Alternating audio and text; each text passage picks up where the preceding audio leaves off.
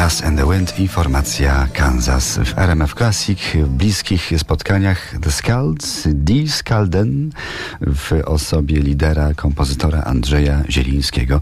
Przywołaliśmy z panem Andrzejem kilka tytułów z końca lat 60., kiedy to Skaldowie śpiewali już na pierwszych zagranicznych tournée na zachodzie i na wschodzie. Kiss mich nicht zuerst, to nie całuj mnie pierwsza, Przelestna wiolonczelistka, tego tłumaczyć nie trzeba, Rozmyślenia derwieńskowo-pocztaliona, medytacje wiejskiego listonosza. Tak na poddzierżenie rozgawora przypomnieliśmy sobie kilka obcych, ale przecież jakże znajomych rzeczy.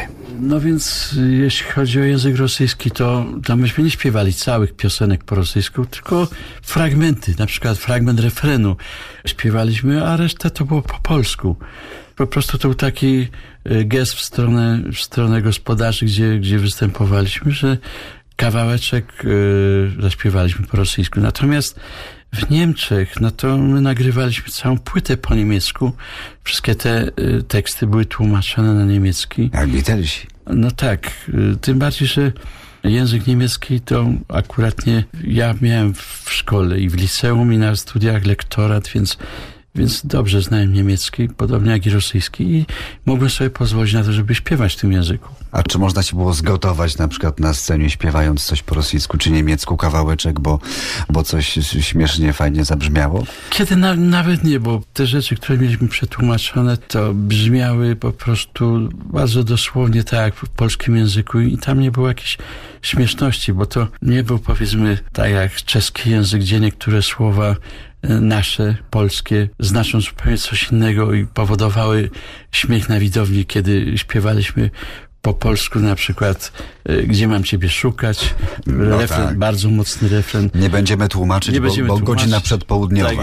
Tak jest i niedziela, tak. Na Wirsycku w RMF Classic. Bliskie spotkania z liderem Skaldów Andrzejem Zielińskim. Rok 1968 były wtedy pierwsze wojaże Skaldów w Związku Radzieckim. Wraz z Ewą Demarczyk i Zygmuntem Koniecznym w hotelu mieszkali Skaldowie z francuskim mimem Marcelem Marceau. Już wtedy dawała o sobie znać popularność. Rosjanie pytali Andrzeja Zielińskiego: Johnny Tomala, eta wy? To było zabawne, bo to było po tym, jak wzięliśmy udział w pierwszym takim muzycznym filmie polskim Mocne uderzenie, który reżyserował Jerzy Passendorfer, a gdzie rolę tego Johnny'ego Tomali grał Jerzy Turek. No ponieważ tam do tej roli nakładał mu perukę na głowę, żeby taki był bardziej rockowy i żeby się upodobnił troszeczkę do mnie. I dlatego później, jak ten film stał się bardzo popularny w Związku Radzieckim, film nosił tytuł tam Samozwaniec z gitarą. Czyli samozwanie z gitarą, po prostu tak, coś, jakaś analogia do historii rosyjskiej z okresu przedrewolucyjnego jeszcze.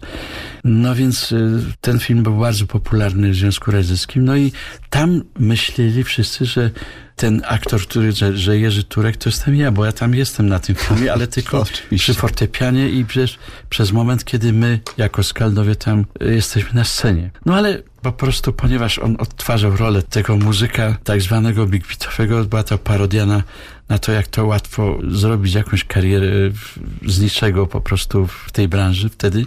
No więc tak jakoś mnie kojarzono z tym Jerzym Turkiem w peruce na głowie. Takie to było mocne uderzenie.